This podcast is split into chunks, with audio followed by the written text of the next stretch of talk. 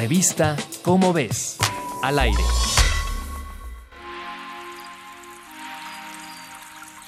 Andrew Warren, entomólogo del Museo de Historia Natural de Florida, encontró una mariposa sin clasificar en una de las gavetas del recinto que había sido colectada hacía tiempo. La sorpresa del hombre fue que no pudo determinar de qué especie se trataba, por lo que analizó las notas que la acompañaban y determinó que se trataba de una especie nueva.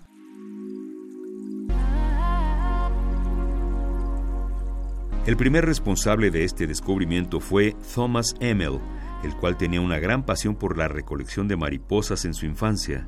Durante su último año de secundaria, fue uno de los 40 ganadores del Westinghouse Science Talent Research, que le permitió a los 17 años ir a un viaje de tres meses al sur de México y a Honduras con el ornitólogo Irby Davis.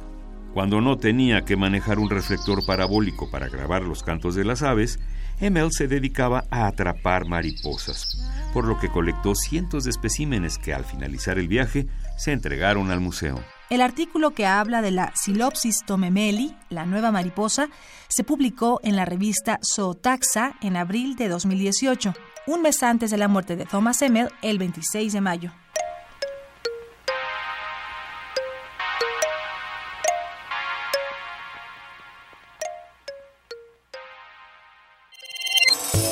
Revista Cómo ves, al aire y corre a buscar tu revista Cómo ves, el mundo de la ciencia al alcance de tu mano.